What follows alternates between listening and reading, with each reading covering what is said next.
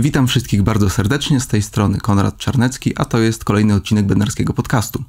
Dzisiaj moim gościem jest twórca internetowy Karol Paciorek. Dzień dobry. Dzień dobry. Karolu, niedawno obchodziłeś drugie urodziny swojego programu Imponderabiliów, które mm, śmiało... Drugie urodziny w ogóle, moje. Ja mam tak, dwa latka. które e, śmiało chyba mogę powiedzieć są najpopularniejszym podcastem w polskim internecie, a na pewno jednym z najbardziej uznanych e, i jednym z pierwszych, który e, był realizowany od początku tak profesjonalnej formie. I chciałbym Cię zapytać na początek trochę o to, jakie były Twoje przeczucia jeszcze zanim nagrywałeś, nagrałeś pierwsze odcinki i mm, jak, jak, jakiej reakcji się spodziewałeś, jak pracowałeś jeszcze nad tym pomysłem w takiej fazie koncepcyjnej? Mm, dziękuję, bardzo miłe jest to, to, co powiedziałeś. Ja będę musiał tutaj i, i, i zrobię to z największą przyjemnością, jednak powiedzieć, że na pewno najpopularniejszym podcastem nie jestem mm, stricte, e, dlatego że jestem jednak, e, że, że, że, że, robię taką hybrydową formę, tak? Część jest na YouTubie, część jest jako podcast, znaczy publikowane rzeczy są tu i tu. I naturalnie to sprawia, że gdzieś tam to pokrycie jest, e, pokrycie rynku, czy pokrycie wśród odbiorców jest na dwie nogi, natomiast, natomiast na pewno te stricte podcasterzy, którzy robią tylko audio, zasługują tutaj na szacunek, uznanie i czy to będzie Okunieska, czy to będzie Kryminatorium, czy to będzie dział zagraniczny, czyli ludzie, którzy robią to bardzo długo i bardzo dobrze, to na pewno moja cześć im oddana jest. Um, więc, e, więc czy się spodziewałem, a tak do drugiej części przechodzę, czy się spodziewałem e,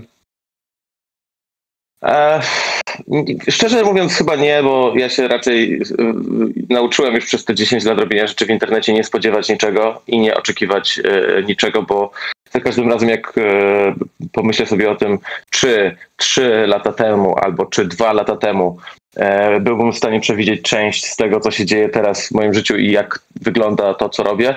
Za każdym razem szczerze mogę sobie odpowiedzieć, że nie ma szans, w ogóle nie ma takiej opcji, żebym przewidział nawet połowę z tego, co robię, więc, e, więc nie, nie, zupełnie szczerze odpowiedź jest taka, że nie mogą się spodziewać. Nawet bym nie chciał się spodziewać, bo lepiej się w sumie zaskoczyć niż, niż robić rzeczy jakoś super zgodnie z planem. Zadałem to pytanie też trochę dlatego, że mm, wiem, że śledzisz bądź śledziłeś parę programów e, amerykańskich w, w formie mhm. podobnej do mm, twojego. No i z tymi trendami to tak trochę jest, że w Stanach coś się staje popularne i potem to migruje do Europy Zachodniej, potem do Polski. No i pytanie do ciebie, jako właśnie doświadczonego twórcy i obserwatora tych e, procesów internetowo-youtubowych w Polsce jakbyśmy teraz weszli na kartę na czasie, na amerykańskim YouTubie, powiedzmy. I A, amerykańskim, mamy dobra. tam jakieś okay. trzy trendy wschodzące. Mhm. I mając mhm. wiedzę, powiedzmy, mm, na temat jakiejś ogólnej specyfiki polskiego odbiorcy, czy to mogłoby zadziałać w ten sposób, że aha, no to bierzemy to, yy, przekalkowujemy yy, E, przekalkulujemy do Polski e, i z dużym mhm. prawdopodobieństwem możemy stwierdzić, że coś takiego też będzie popularne u nas i, i w jakiejś przewidywalnej przyszłości. No na YouTubie z całą pewnością, jeżeli chodzi o podcasty też absolutnie. Um, wiele osób tak e, wiele osób tak działa. Wiesz co, ja czasem rozmawiam z czasem rozmawiam z czy ze znajomymi twórcami internetowymi, czy, czy, czy ze znajomymi po prostu, czy z moją żoną wiesz, jest coś takiego, jest, jest taka myśl, która, yy, której się nie da strzepnąć tak po prostu z siebie, czyli że już, wiesz, tak wiele wymyślono, czy wszystko już wymyślono, że nie da się wymyślić nic nowego. E, I trochę trzeba e, mieć tego świadomość. Dlatego ja w ogóle podchodzę do tego, co, co robię u siebie, jako takiej kontry, czyli robię najbardziej oczywistą rzecz pod słońcem. robię najbardziej oczywisty format pod słońcem, czyli po prostu rozmawiam z ludźmi bo mimo, że format jest wytarty, jak tylko może być, to przecież spotkanie dwójki ludzi różnych zawsze będzie powodowało coś nowego, więc nawet jeżeli ten format jest oczywisty, to to, co z tego formatu wynika, już, już takie oczywiste nie jest, więc, więc ja tak na to patrzę. Ale jeżeli generalnie chce się przekalkowywać jakieś rzeczy ze Stanów, na przykład, to zawsze to będzie miało sens. Tak samo jak e, gdyby ktoś miał, e, nie miał problemu z barierą językową, to mógłby przekalkowywać formaty z, innych części świata, no nie? Mógłby to robić ze Skandynawii, mógłby to robić z Niemiec, mógłby to robić gdzieś tam ze wschodu. I uważam, że tak samo dobrze by się to sprawdziło, ponieważ już kalka na przykład, nie wiem, jakiegoś rosyjskiego kanału, e, który został zapożyczony ze Stanów i dopiero z Rosji wzięty do Polski, też by mogła w jakiś dziwny sposób zadziałać jeszcze, byłoby jeszcze większym miksem, no nie? E, naturalnie my to robimy ze Stanów, no bo najmniejsza jest bariera językowa dla większości osób i, i to, to, ma najwięcej sensu. I gdzieś te kody kulturowe są podobne, ale no, więc ja w ogóle tak zupełnie, zupełnie serio patrzę na to już z przyzwyczajeniem, nie mam z tym problemu. Jedynie czasem, jeżeli to jest bardzo bezczelne i takie bardzo jeden do jednego, to myślę, wiesz, no, na przykład klipy się odzorowuje jeden do jednego, tak? Albo jakieś challenge są odzorowane jeden do jednego. Jeżeli ktoś mm, robi to w taki sposób, że e, daje do zrozumienia widzowi, że to po prostu zostało skopiowane, bo ja nie mam problemu z kopiowaniem, żeby była jasność. Nie, nie, nie, to, to jest come wszyscy kopiują, nie? Um, ale kiedy ten ktoś kopiuje i tak uparcie twierdzi, że on to wymyślił, że on jest tym pierwszym oryginalnym bytem, a w internecie nic nie ginie i, łatwo można sprawdzić i to widać, że to jest po prostu zerżnięte chamsko, to przy tym mam takie, no weź, daj spokój. W sensie też nie mam jakiegoś ogromnego problemu, bo do każdego, wiesz, jest podejście, ale, ale myślę sobie, Jezus Maria. Wiesz, jak ktoś mi, pamiętam jak, jak, jak zacząłem robić e, swój format, to były takie... Um, były takie głosy, że no, wiesz, tam, no, to Joe Rogan tylko takie robi. Ja, no, no tak, no przecież jasne, że znam Joe Rogana. No oczywiście, że to, to jest zainspirowane tym, tylko że Joe Rogan nie porozmawia e, z Krzysztofem Bosakiem, bo go nigdy nie zaprosi, bo nie wie, kto to jest Krzysztof Bosak, nie? Więc nie chodzi o to, czy to format jest zapożyczony, bo to jest tak samo jak, jak ktoś mi napisał, że ja nie mogę robić też tego formatu, bo już Łukasz Jakubiak rozmawia z ludźmi. To, to, to ja się w pełni zgadzam, tak? Łukasz Jakubiak rozmawia z ludźmi, ale no on rozmawia z takimi, ja rozmawiam z takimi, już, już nie, tak, tak, ale to jeszcze było chwilę temu. On rozmawia z takimi, ja rozmawiam z takimi e, i to jakby właśnie dlatego ten format jest już tak oczywisty, że moim zdaniem nie ma się co przyczepiać do, samego, do samej formy. Można dy dywagować o jakichś niuansach, ale do samej formy nie ma się co przy, przy, przystać, bo, bo ona jest jak powietrze, ona jest najbardziej oczywista pod słońcem, tylko raczej do tego, z kim rozmawiamy i w jaki sposób. Więc, więc tak na to patrzę. Ja pamiętam jeszcze te czasy, 2015 rok, jak takim synonimem YouTube'owy talk show to było 20 metrów kwadratowych. No, Człowiek sobie panie. nie wyobrażał, że w ogóle może być coś innego. No tak, tak, absolutnie. No Łukasz to świetnie, e, świetnie rozegrał. Miał kilka pomysłów, które były naprawdę oryginalne. E, kiedy zaczyna to był chyba jakiś 2013 rok, czy 2012. E, jak zaczynał i że to była faktycznie właśnie taka walerka, że to wszystko jest skręcone telefonami. Tam było parę takich unikatowych rzeczy. I, i no nie, no przecież on absolutnie tutaj gdzieś e, ten format talk showowy na polskim YouTubie był jego pionierem, bez dwóch zdań. No właśnie, ale do Polski ta moda na podcasty to właśnie y, początek popularności to było jakieś tak 2-3 lata temu, czyli akurat wtedy, kiedy mm, ty zaczynałeś z imponderabiliami. No a pytanie, jakie jest teraz jeszcze zapotrzebowanie na ten format? Czy tu jest jeszcze e, przestrzeń do tego, żeby powstawało dużo e, kolejnych nowych? E, czy może ten trend już powoli, powoli wygasa? I w ogóle wiesz, z czego to wynika, że komuś chce się siedzieć i przez 4 godziny słuchać, jak rozmawiasz z Maćkiem Dąbrowskim na przykład? tak, to, to, to jedna z moich ulubionych, jedna z ulubionych wiadomości, które dostałem właśnie od widza. To już było dawno temu, jak napisał, że była odpowiedź w ogóle na, na, na, to, że ja że z kimś rozmawiałem, że to takie długie i kto tego słucha i ktoś mi napisał mail, że on już trzeci raz słucha mojej rozmowy całej z Maćkiem Dobrowskim, a teraz ma trwa 4,5 godziny. Więc w sumie to jest trochę tak, jakby obejrzał całego Władcy Pierścieni w wersji rozszerzonej, nie? Od początku do końca. Także ja bardzo to szanuję, doceniam i jest, jest mi przemiło. A jak myślę o formatach, które o, o, o, platformach, czyli i o YouTubie, i o podcastach, i o tym, czy w 2020, prawie 2021 jest miejsce? Oczywiście, że tak. I tak samo jest miejsce na nowe rzeczy na YouTubie, tak samo jest miejsce, tym bardziej jest miejsce na, miejsce na nowe rzeczy, jeżeli chodzi o podcasty. E, I uważam, że tego miejsca jest bardzo dużo. E, bo to jest w ogóle dyskusja, która się tworzy, na, która, która się toczy na YouTubie od lat, jak zaczynałem, już w 2013, 2014 roku były pierwsze głosy. Czy jest jeszcze miejsce dla nowych formatów na, na, na YouTubie? No jak widać jest i zawsze będzie. E, bo to nie jest zamknięte naczynie, które jak się już naleje pod korek, to już nic się więcej nie zmieści, tylko rynek będzie to w jakimś stopniu weryfikował, e, widzowie będą przechodzić, migrować z jednych kanałów na drugie, algorytmy YouTube'owe będą swoje robić. Podobnie będzie z algorytmami podcastowymi, bo one też się na bank pojawią.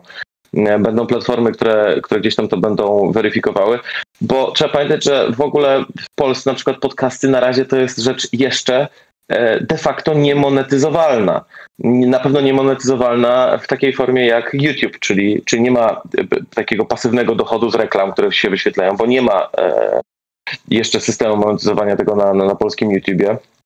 Oczywiście są podcasty, które mają pierwsze współpracę już od jakiegoś czasu, ale one są jakby poza systemem, więc póki jeszcze tutaj nie ma stricte pieniędzy, e, nie ma dużych pieniędzy, takich, które się już od jakiegoś czasu na YouTubie kręcą, to moim zdaniem totalnie jeszcze możemy mówić o tym, że jesteśmy w fazie pierwszej w ogóle tej y, platformy, czy, czy tych platform, że to jest na razie cały czas, jakkolwiek ktoś twierdzi, że to już ho, ho, ho, ho, ho bo podcasty są od wielu lat, tak, ale to, to, bo, to jest prehistoria, teraz jesteśmy cały czas w fazie pierwszej, kiedy to się zacznie mocniej monetyzować, a zacznie, mm, to, to, to, to dopiero będziemy mogli mówić o jakimś takim konstytuowaniu rynku i potem dalej, dalej, dalej.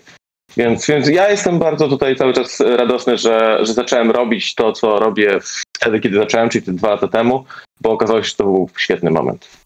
Do tego to jeszcze e, przejdziemy, ale jeszcze chciałbym Cię dopytać, jak byś powiązał popularność podcastów e, z może jakimś znudzeniem czy wyczerpaniem takim, taką formułą typowego telewizyjnego e, wywiadu 20 mm, minut, wiesz, seta lecimy i, i muszę się zmieścić tam mhm. w czasie?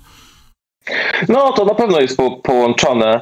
Ja też w ogóle o podcastach myślę szerzej, w sensie myślę nie tylko o tych podcastach, gdzie dwie czy więcej osób się spotyka i rozmawiają na jakieś tematy, e, ale też rzeczywiście ogromnym szacunkiem darzę podcasty, które są w jakiś sposób oskryptowane. Czy to właśnie w Polsce będzie e, coś takiego jak e, dział zagraniczny, bo tam przecież nie zawsze są goście, czy kryminatorium. No, Okuniewska raczej chyba na scenariuszu za bardzo nie, nie polega, ale, ale rzeczy, które właśnie dopiero o, na przykład przecież podcast Pisma, tak? śledztwo Pisma, które, które jest e, pierwszą zrealizowaną na takim poziomie, powiedzmy, zagranicznym produkcją podcastową w Polsce. Więc o takich też rzeczach myślę, jeżeli chodzi o, jeżeli chodzi o podcasty. E, ale wracając do tego, o co pytałeś głównie, czy to, jest, czy to w pewnym sensie wynika ze znudzenia formą? No na pewno tak. Na pewno te typowe setki, które y, przez lata były wszędzie w mediach, no to już tak trochę bywają męczące. E, łatwo jest też. Wydaje mi się, że to też wyszło trochę od samych gości tych wywiadów. W sensie, nawet jeżeli nie wprost, ale mimo wszystko to wyszło od tych gości, bo taki typowy gość, y, który ma swoje tournée z wywiadami, no to pewnie publikuje właśnie swoją płytę, albo książkę wydał, albo jest w filmie. E, I on ma ten zestaw zdań, wypowiedzi, które przygotował sobie na okoliczność wywiadów. I idzie po tych wywiadach, idzie po portalach i w większości przypadków mówi rzeczy podobne. Tak? Tam 50-70% treści będzie dość podobna w każdym wywiadzie. Kiedy ma możliwość pójścia na, i, i ma czas i chęć oczywiście, na dłuższą wypowiedź, to on nagle może wyjść poza to i ma możliwość wypowiedzenia się trosze, trochę szerzej i ma też możliwość wypowiedzenia się poza samym kontekstem tego dzieła, które właśnie promuje. Więc, e, więc wydaje mi się, że to z, każdych, z każdej ze stron była taka chęć. E, no i oczywiście okazało się, że są ludzie, którzy chcą po prostu słuchać e, trochę dłużej, jeżeli kogoś lubią. E, nie tylko na temat właśnie tego filmu czy książki. Ty też masz ciekawą perspektywę, bo miałeś epizod telewizyjny, ale nie zdecydowałeś się go e, kontynuować. E, jakie to było w ogóle doświadczenie? Czemu, mm, czemu przerwałeś?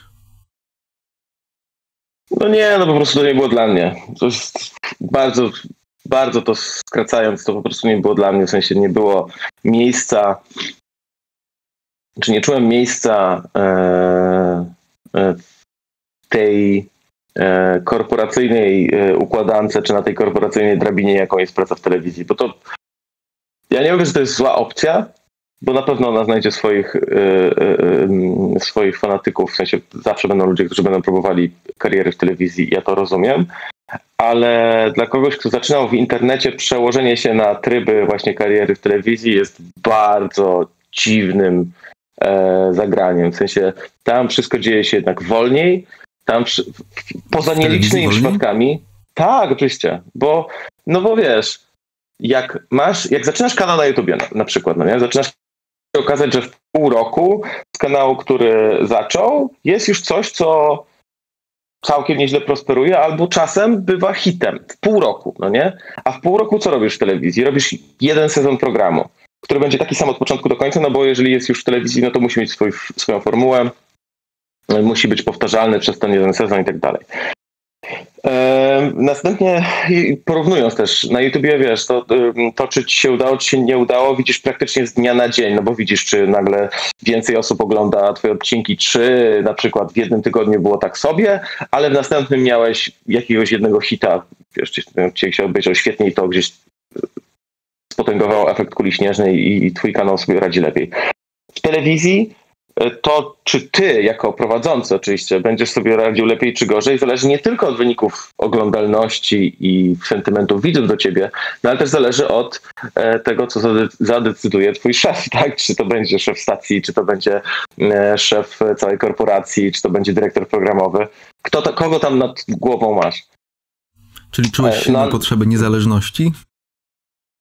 No tak, no bo wiesz, no, musiałem pracować z kimś, musiałem pracować z ludźmi, którzy, którzy decydowali o tym, co będę robił, w jaki sposób będę to robił. Ja nie mówię, że to było złe, ja nie mówię, że to jest złe, broń Boże, to, bo to była, to była super wycieczka i to było świetne doświadczenie dla mnie, bo to było pierwszy raz właściwie miałem możliwość popracowania w takiej formie. Ja przez większość życia pracowałem tak, że, że raczej e, to ja decydowałem, co się dalej stanie, albo wiesz, decydowałem razem z osobami, z którymi pracowałem na zasadzie równej, tak? E, a tutaj trzeba było po prostu się poddać e, w jakimś stopniu temu, co zadecyduje szef, szefowa, reżyser odcinka, wydawca. Więc to było bardzo ciekawe doświadczenie, natomiast na dłuższą metę po prostu nie do końca e, nie do, wolałem, wolałem i zawsze, zawsze wolałem i w tym przypadku też tak było, decydować za to, co e, chcę robić i brać pełną to odpowiedzialność za to, czy się uda, czy się nie uda. E, na siebie, niż trochę to rozmywać między osoby, które gdzieś tam po kolei były decyzyjne, po prostu. Ale wracając jeszcze na chwilę do YouTube'a, bo jak na nasze polskie realia, to jesteś bardzo doświadczonym twórcą, masz za sobą już ponad y, dekadę działalności. W bardzo miły sposób chcesz mi powiedzieć, że jestem stary, dziękuję. Oj, oj, oj, obaj jesteśmy, obaj, obaj jesteśmy młodzi. Ale Mm, no, no właśnie, bo w 2018, jak zdecydowałeś się rozpocząć y, pracę nad imponderabiliami, to rynek był już no, powiedzmy stosunkowo dojrzały. Ale wyobraźmy sobie, że y, wpadłbyś na ten pomysł i chciałbyś to realizować 5 lat wcześniej, w 2013. Czy to w ogóle byłaby mhm. taka możliwość, żeby to mm, wtedy nawet, wiesz, finansowo y, jakoś, jakoś spiąć? Bo YouTube 2010, 15, a 20 to są chyba trzy inne światy zupełnie pod tym. No tak, absolutnie. Wiesz co? Znaczy, ja myślę, że jakbym zaczął robić to, myślę tu o imponderabiliach, jakbym zaczął to robić rok wcześniej, to jeszcze miałoby to ręce i nogi. Ale dwa lata wcześniej już nie jestem pewien. To, wydaje mi się, że to byłoby zawczasu. Choć też nie wiem. Kurde, bo to się, bo ciężko jest to posklejać, ciężko jest to posklejać tak od tyłu. Ciężko wyczuć, wiesz? Bo, bo, bo może już wtedy to miałoby ręce, może już wtedy by się wspinało, może już wtedy y, widzowie chcieliby to oglądać. Jeżeli chodzi o finanse, to widzisz, to tutaj jest, tutaj ciężko wyczuć, no bo każdy program można robić na kilku progach e, budżetowych, tak? Możesz coś kręcić, e, wiesz, mikrofonami za 100 zł sztuka, możesz kręcić coś mikrofonami za, za, za 800 zł sztuka, albo mikrofonami za 2000 zł sztuka. E, I te, no bo jakby to jest to, co, co warunkuje ten, ten koszt, który trzeba ponieść, żeby program istniał. No ale to nie oznacza, że te mikrofony za 2000 zł będą tworzyły lepszy program dla widza finalnie niż te mikrofony za 100 zł. No chyba, że te mikrofony za 100 zł są tak tragiczne, że nic nie słychać, nie? Więc lepiej mieć te droższe zawsze. Lepiej mieć te droższe, ale z kolei bywa tak yy, i wcale często tak bywa, że ktoś się zakopuje w technikaliach, myśląc, że te, te, że, że te kamery, że to wszystko e, sprawią nagle, że tutaj zacznie się dziać e, kino na YouTubie, że to się po prostu nie spina. I teraz wspomnę tutaj choćby case Boże, Igora. E, Leśniewskiego, przepraszam, miałem zaćmę przez chwilę, czyli Igor Ignacy na YouTubie, który zresztą otwarcie o tym opowiadał, jak, jakie miał plany na robienie produkcji filmowej, parafilmowej na YouTubie i to się po prostu nie udało. To jest przykład skrajny, ale ja go podaję dlatego, że on sam o tym dość uczciwie mówił, że, że, że, że, miał plan, który był bardzo fajny i ambitny, ale te kwestie sprzętowe nagle zżarły całą resztę i się nie udało. Więc znalezienie gdzieś tego złotego środka moim zdaniem jest istotne. Ja mam jasne, że przez lata zainwestowałem furę kasy w sprzęt e, i, e, i że to ma sens, ale, ale też to nie jest tak, że ja na przykład, nie wiem, upgrade'uję kamery tylko po to, żeby, e, nie wiem, wywiady były w 4K. No nie? W sensie, bo to już wiem, że w przypadku wywiadu Czyli no, tam się nie dzieje za dużo w obrazku, nie? Mamy gościa, mamy prowadzącego, mamy tło i gadają. No to wiem, że to już by była trochę sztuka dla sztuki, nie? Jeżeli kamery, które mam są ok, to niech będą przez jakiś czas jeszcze, póki, póki działają, są zupełnie w porządku. Jeżeli chodzi o audio, wiadomo, że, że tutaj zawsze można się bawić i wygłuszać, wyciszać i robić lepszą atmosferę. Absolutnie, oczywiście tak, ale też uważam, że to jest do pewnego momentu, bo ja jeżeli chodzi o podcast, mam taką bardzo prostą zasadę, a z paroma osobami, jeżeli chodzi o mastering dźwięku, na którym się totalnie nie znam, wszystko robię jakby na ucho swoje. Um, a robisz samo rozmawia... wszystko od początku? Wszystko, wszystko. To, to ja mam bardzo prostą zasadę, jeżeli chodzi o mastering dźwięku. Nie studio ma, mastering dźwięku Karola jest, e, ma jedną prostą zasadę, mianowicie e, ja masteruję audio tak, Oczywiście wiadomo, raz lepiej, raz gorzej, bo nie zawsze mi to wychodziło, ale doszedłem do takiego poziomu, że ja masteruję w ten sposób, że jeżeli mojego podcastu, teraz w wersji tylko audio, nie, słucha ktoś na, na przykład na Spotify'u i słucha tego na słuchawkach takich ty, do, dołączanych do telefonu, wiesz, jakichś tam iPhone'owych, jedna mu trochę trzeszczy i jedzie metrem, to ja chcę, żeby on nadal słyszał, co my mówimy, nie? To jest jedyna zasada, którą mam przy masteringu. Jeżeli, jeżeli ja tak zmasteruję ten dźwięk, że on będzie głośny, klarowny, czytelny i oczywiście zachowa barwę głosu y, moją i gościa, to ja jestem zadowolony. Nie? Więc to, to nie są jakieś super trudne zasady i wydaje mi się, że da się do nich dążyć też, też na innym sprzęcie. Um, więc, więc dla mnie tak, tak w ogóle to, klamrując to wszystko, jeżeli chodzi o sprzęt, no to podchodzę do niego tak, że tak, sprzęt jest ważny, nie, sprzęt nie jest najważniejszy, ale też to nie jest tak, że on jest zupełnie nieważny, nie? Ale z tej strony na każdym sprzęcie, jaki się ma, można próbować coś robić, bo jak się pojawią jakieś pierwsze pieniądze, to już można wtedy myśleć o, o lekkich upgrade'ach. Wydaje mi się, że lepiej to robić gradacyjnie niż zakładać, że no jak chcę wystartować, nie wiem, z podcastem, to potrzebuję profesjonalny recorder i w ogóle nie wiadomo jakie oprogramowanie do masteringu dźwięku i cudawianki, bo zwykle nie. Przejdę do kolejnego tematu, nawiązując też trochę do tego, y, co mówiliśmy o różnicach między mm, formatami internetowymi, a mediami y, tradycyjnymi, ale już y, tak rozumianymi również jako radio i może szczególnie telewizja. I chciałbym Cię zapytać trochę, w, no właściwie no, głównie w, w kontekście ostatnich mm, protestów w ramach strajku kobiet, w których widziałem, że Ty, tak jak i ja, również no, obaj braliśmy udział. Czy kryzys zaufania do właśnie w ten sposób rozumianych mediów tradycyjnych y, wymieniłbyś tutaj jako mm, może jeden, jedną z przyczyn tak, y, mm, tak licznej frekwencji, y, tak wysokiej frekwencji wśród właśnie młodych?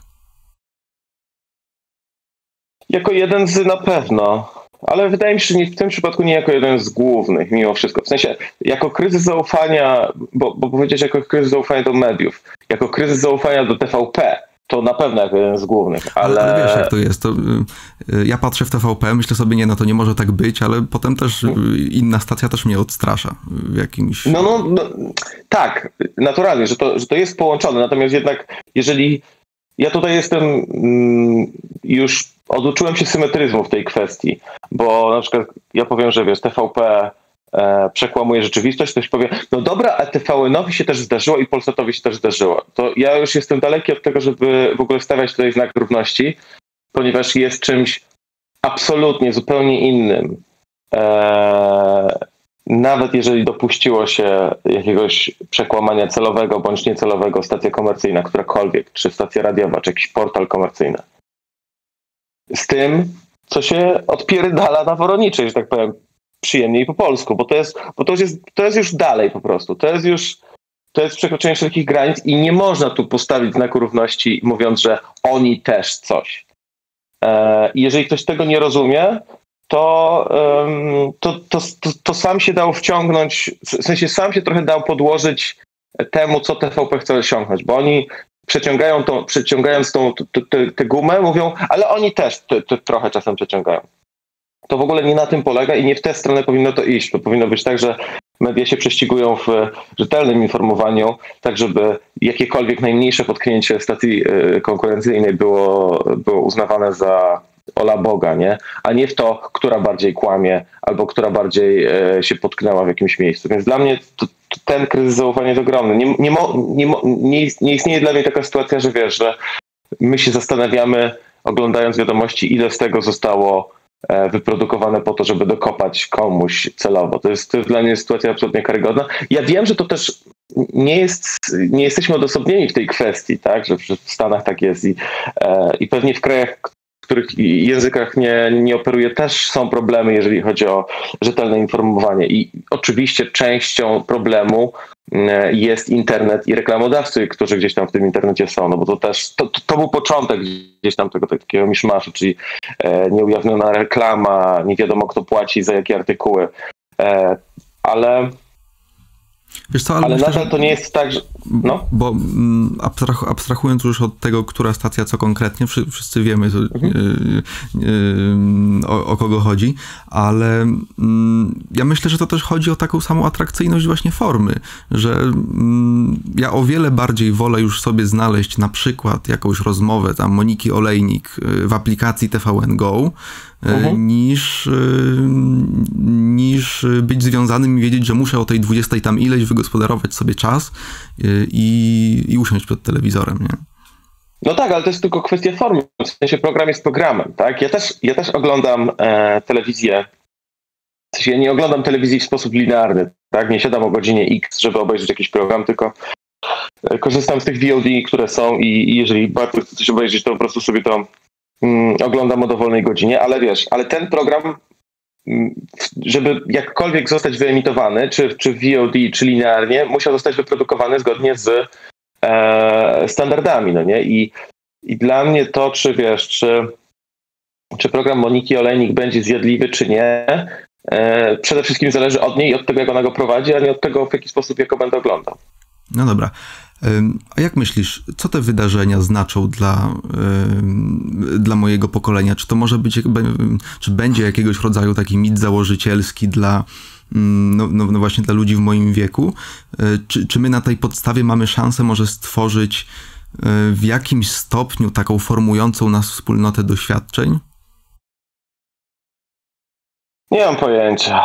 Będę szczery. Nie mam pojęcia. To, to mm Wiem, że to jest kusząca myśl i ona się pojawia e, raz na jakiś czas i wydaje mi się, że u osób, które bardziej śledzą to, co się dzieje za, za oknem, zwłaszcza osób, które mieszkają w Warszawie, wiesz, bo my mamy jednak, my, my ludzie mieszkają w Warszawie, mamy jednak na to wszystko nieco inną perspektywę, bo jak chcesz zobaczyć duży protest taki wiesz, zjewnięciem strajku kobiet, to po prostu wiesz, jedziesz trzy przystanki metrem albo podjeżdżasz rowerem i jesteś, nie?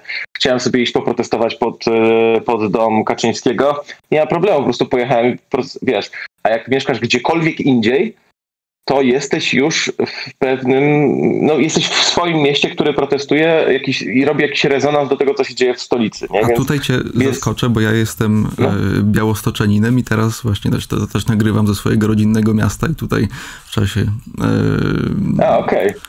lockdownu spędzam czas, więc... E, Ale cały lockdown jesteś tam? Mm, no, dopóki mamy online, to tak. To... Okej, okej, okej. A to widzisz, no to zaskoczyłeś mnie. E, ale nie, no, ale nominalnie mieszkasz w Warszawie. Tak, tak. W porządku, w sensie fair point, ja, ja rozumiem też, co chcesz powiedzieć, bo, bo ja też domyślam się, że dla wielu młodych osób gdzieś tam to połączenie internetowe, czy ta świadomość, czy wiesz, to co pokazują, nie wiem, Make Life Harder, czy, czy inni twórcy w sieci, e, co się dzieje w Warszawie, daje ten daje te wibracje, tak? Niezależnie od tego, gdzie się mieszka. Ale mi, mi, mi tylko chodzi o to, że jest trochę łatwiej, będąc w Warszawie, żeby e, poczuć ten wiatr historii, nie? ten wiatr zmian, ten popowiew e, gdzieś tam, który, e, który gdzieś w powietrzu się może unosić. E, I dużo łatwiej go było, dało się go na pewno poczuć, będąc właśnie na ulicy Mickiewicza na Żoliborzu, e, próbując protestować gdzieś pod domem Kaczyńskiego, niż niż jeżeli ktoś mieszka w mieście, w którym protesty były e, z mniejszą pompą. Żeby było to jasne, to chcę podkreślić, nie chodzi o to, że one były jakoś mniej ważne. Nie, ja właściwie wręcz przeciwnie uważam, że dużo ważniejsze są protesty w małych miasteczkach, one mają dużo większe e, uderzenie, bo, bo, bo, bo wyjść protestować w Warszawie to jest właśnie małe, małe piwo, a gdzieś tam w mniejszym mieście, jak się okazuje, że 100 osób chce protestować, to jest prawdziwa siła i to mega doceniam. E, ale po prostu ten wiatr zmian prostu, wydaje mi się, że łatwiej poczuć w Warszawie. Wracając jednak do twojego pytania, e, nie, nie mam zielonego pojęcia, jak to się będzie to może... rozkładało. Ja mam ogromne obawy. Ja mam tylko tak naprawdę, ja bym chciał w bardzo wiele rzeczy wierzyć. Ja mam ogromne obawy, że e, żyjemy w innych czasach niż czasy, e, nie wiem, Solidarności i takich e, ostatnich wielkich protestów, bo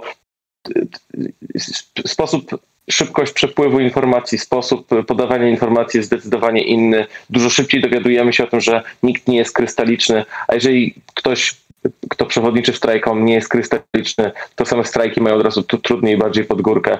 Dużo więcej problemów po drodze się pojawia, nie? więc ta rewolucja jest trudniejsza do, do przeprowadzenia e, i szybciej gdzieś tam brudy wychodzą na wierzch. Więc to są moje obawy, no ale zobaczymy to może jako uzupełnienie ja postaram się wyjaśnić trochę to moje poprzednie pytanie, bo tak się złożyło, że rozmawiamy w takim fajnym momencie, tak się zgrało, y, że mm, ja jestem teraz y, dwa razy młodszy równo od ciebie. Znaczy obaj jesteśmy młodzi, tylko że ja mam 17 lat, ty masz 34. Y, I mhm. teraz o co chodzi? Bo ja i moi znajomi, znajomi, znajome, jesteśmy w takim charakterystycznym teraz okresie w życiu między tam końcem gimnazjum a początkiem studiów, powiedzmy. Uh-huh. A kiedy ty byłeś właśnie w naszym wieku i przychodziłeś przez ten okres, to w Polsce działy się, wiesz, rzeczy epokowe. Wchodziliśmy do NATO, czy potem w 2004 do Unii Europejskiej. E, no a kiedy my jesteśmy w tym okresie i przez to przechodzimy, to my teraz wychodzimy z Unii Europejskiej. No, z NATO może nie, ale jeszcze wszystko przed nami. Mm, mhm. Więc y, stąd, stąd też moje pytanie. No, może na, mimo, że przeciwstawne doświadczenia, to jednak one mają jakiś taki wspólny mianownik, że dzieją się rzeczy ważne po prostu teraz. I pytanie do ciebie właśnie, jak ty pamiętasz tamten okres? Y, I... No właśnie tutaj muszę to... Hmm, to jest to jest dość ciekawe, bo wiesz, jak to powiedziałeś o, o, o Unii, o NATO, pamiętaj, że to jednak były dużo bardziej czasy przedinternetowe. W sensie, był już oczywiście wtedy internet, ale to był praktycznie tylko internet stacjonarny. Więc, e, więc kiedy ja byłem w 2004 roku, to była, to, to była końcówka liceum 2004-2005, to wiesz, ja miałem telefon, którym mogłem wysłać SMS-y tylko i nie miał aparatu, nie? E, internet, ja ponieważ mieszkałem w internacie, w internacie to dostęp do internetu miałem tylko w, w kawiarence, która była gdzieś tam wewnątrz e, tego budynku. Wracałem do domu na, na weekendy i tam tylko tam miałem z kolei swojego, e, swojego kompa. E, więc dla mnie te epokowe wydarzenia praktycznie przechodziły gdzieś bokiem. Bo ja po prostu chodziłem do szkoły, miałem, wiesz, e, mogłem sobie patrzeć na e, informacje w telewizorze, mogłem przeczytać jakąś gazetę, wtedy jeszcze, e, wtedy jeszcze papierową po prostu, więc nie było takiego uderzenia. Na pewno nie było takiej pompy w głowie mnie licealisty. Na pewno się tak bardzo nie interesowałem polityką, o ile w ogóle się interesowałem. No wiesz, żeby toczyć spory, to trzeba by było mieć jakąś podstawę. Żeby mieć jakąś podstawę, trzeba by się interesować. Żeby się interesować wtedy, no to musiałbym mieć komputer, którego nie miałem cały czas pod ręką, telefon, smartfon nie istniał, e, więc za informacje trzeba było zapłacić, więc czytało się gazety, tak? Jak czytałem wtedy, czytywałem wtedy przekrój, czytywałem e, raz na jakiś czas pewnie jakąś wyborczą czy politykę.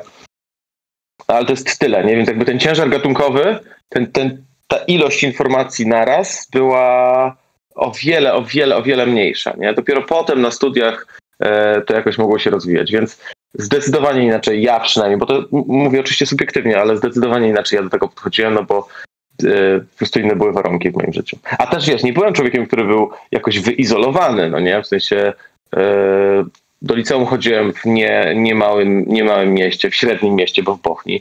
Na studiach byłem w Krakowie, więc wydaje mi się, że byłem, jeżeli chodzi o takie o dostęp do informacji, raczej byłem e, w plasowałem się w środku stawki takiego typowego e, licealisty i studenta w, w tamtych czasach.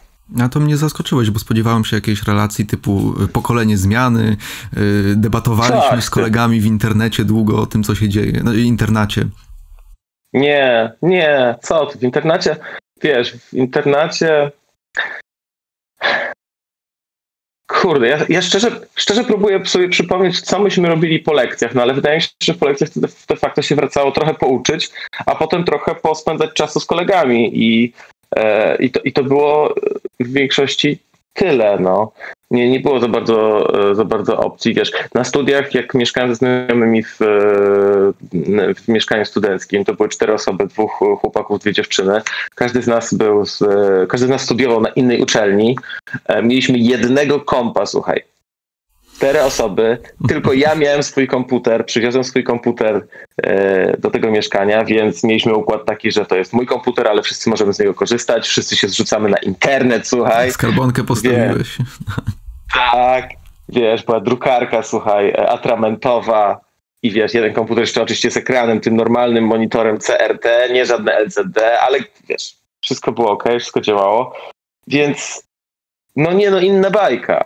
Inna bajka totalnie. I no na studiach bardzo dużo czasu pewnie się poświęcało na oglądanie seriali, no bo wtedy, wtedy można było w sposób paralegalny e, oglądać seriale z zachodu i nikt się w ogóle nie zastanawiał nad tym, czy to jest ok, czy nie jest ok. Ale taka była rzeczywistość. E, więc, więc nie, więc tak naprawdę dopiero kiedy e, zaczęły dobrze śmigać e, smartfony, jakiekolwiek, dopiero kiedy pojawił się Blip, Twitter e, i Facebook, bo naszej klasy w, tej, w tym kontekście nawet nie liczę, to, e, to dopiero wtedy tak naprawdę zaczynam uznawać jakieś takie, wiesz, jakieś takie mocniejsze uderzenie wymiany informacji między ludźmi. E, oczywiście, bo w realu to wiadomo, to między ludźmi się rozmawiało zawsze jak, jak, jak zawsze, ale tak, żeby się dzielić z osobami, których się nie zna, e, swoimi przemyśleniami, to to było późno. No a jak w takim razie wyobrażaliście sobie e, Polskę Anno Domini 2020, czy wiesz, za, za, za te 15 lat? Czy, czy, to były bardziej optymistyczne jakieś yy, przewidywania niż to, co mamy teraz? Tak, yy, na pewno. Jeżeli chodzi o tak, jakbym sobie pomyślał o takim sentymencie, to na pewno myślałbym, w sensie nie, nie miałem ani przez chwilę na studiach w liceum e, jakiegoś takiego myślenia o tym, że e, to jest kiepskie miejsce do życia. E, bo e, bo widziałem tak naprawdę raczej możliwości niż, e, niż jakieś ewentualne pro, problemy gdzieś czyhające za rogiem, więc, e, więc tak do tego podchodziłem. Natomiast też, wiesz, przez to, że ja studiowałem najpierw pedagogikę dwa lata, potem studia porównawcze cywilizacji przez, przez trzy lata. Jedne i drugie studia wiedziałem, że nie prowadzą mnie do, e, do pracy e, wynikającej z tych studiów. Potem zacząłem robić YouTube'a. To ja przez ponad dekadę swojego życia żyłem tak, że w sumie nie wiedziałem, co, się, co będę robił w życiu, ponieważ do końca do niczego tak stricte nie zostałem przyuczony. Tylko sam się przyuczałem, więc wiesz, więc to też jest dość subiektywne doświadczenie takiego szukania miejsca, e, po prostu na czym się znam, to będę robił. Hmm, ale nasze perspektywy też są ciekawe, bo hmm, jeszcze nawiązując właśnie do tego, co, co działo się, jak byłeś w moim wieku w Polsce, czyli właśnie do tego dołączenia do powiedzmy Europy Zachodniej, to hmm, dla was to było jednak coś zupełnie, e, zupełnie no, nowego. Ty masz porównanie i znasz tą rzeczywistość, jak było przedtem, nie? A bo ja jestem rocznik 2003, więc ja, ja już nie mhm. pamiętam, y, nie znam Polski innej niż y, takiej, która jest częścią Unii Europejskiej, gdzie ta otwartość granic jest, mm, jest, jest naturalna. Mm, I my nie mamy tego porównania i to ciekawi mnie, co to mhm. może znaczyć. To, to tutaj na pewno tak, to tutaj na pewno jest taka różnica, że, że, że osoby z mojego pokolenia miały mniej możliwości do tego, żeby podróżować e, tam w gimnazjum, liceum. Um, ale też znowu to będzie, to, to, będzie bardziej subiektywne doświadczenie jakiegoś człowieka. No ja nie miałem zbyt wielu okazji, żeby podróżować e, za dzieciaka. Pierwszy raz, wiesz, samolotem leciałem na studiach. E, pierwszy raz za granicą byłem pewnie w liceum. Więc, więc oczywiście to, jakby odpowiadając na Twoje pytanie, to pewnie jest połączone właśnie z tym faktem bycia, nie bycia w Unii Europejskiej, no bo potem było łatwiej, więc i takie możliwości się otwierały. Mm, no ale, ale też de facto nie mogłem w takim razie znać tego świata przed e, integracją, no bo, e, no bo byłem wtedy tylko w Polsce.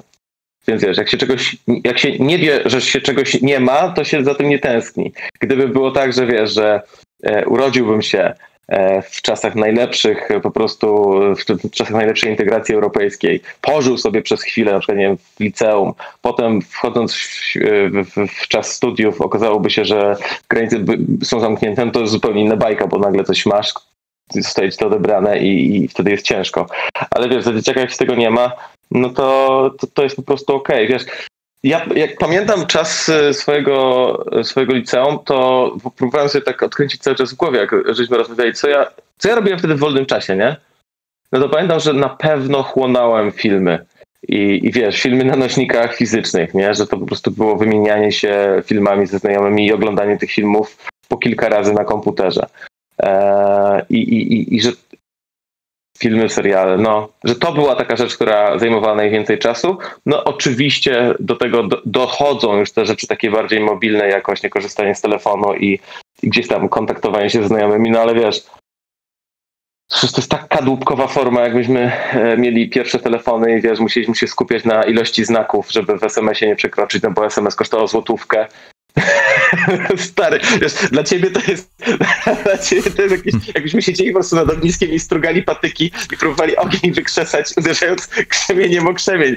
Ale to nam tak, zajmowało tak, czas. No, no, no, ale to nam zajmowało czas, nie? Bo to, bo to jakby już przez to, że ta forma była tak prehistoryczna, to ona sprawiała, że tak jak ja teraz, wiesz, napisać coś do kogoś, to po prostu piszę i bęc, nie? A wtedy to zajmowało więcej czasu, bo ja się chciałem, musiałem zastanowić, do kogo chcę napisać, czy ja mam numer do tej osoby, nie? O, ta osoba na bank mi nie odpisze w ciągu pięciu sekund. Nie zobaczę statusu jej aktywności, bo wyślę tylko SMS-a. Albo co gorsza, nie mam pieniędzy, puszczę strzał, puszczę strzała tam, tak zwanego, nie? Puszczę strzała, ta osoba mi odpuści, wiesz, jakby nagle się okazało, że najprostsza rzecz trwa rok, nie? E, I e, no, Jezus Maria, jest źle. No dobrze, Karolu, to w takim razie pytanie jeszcze na koniec, bo y, mhm. ten odcinek pójdzie już y, w grudniu, więc ja go już podpinam do takiej powiedzmy serii około świątecznej. Czego życzyłbyś y, oprócz miłości i pokoju na świecie sobie i nam na te, na te święta i 2021 rok? Pokój na świecie, ja tak powiem to jak faktycznie jak mistrz świata, że pokoju na świecie życzę przede wszystkim. Eee, ja życzę nam wszystkim tego, żebyśmy e,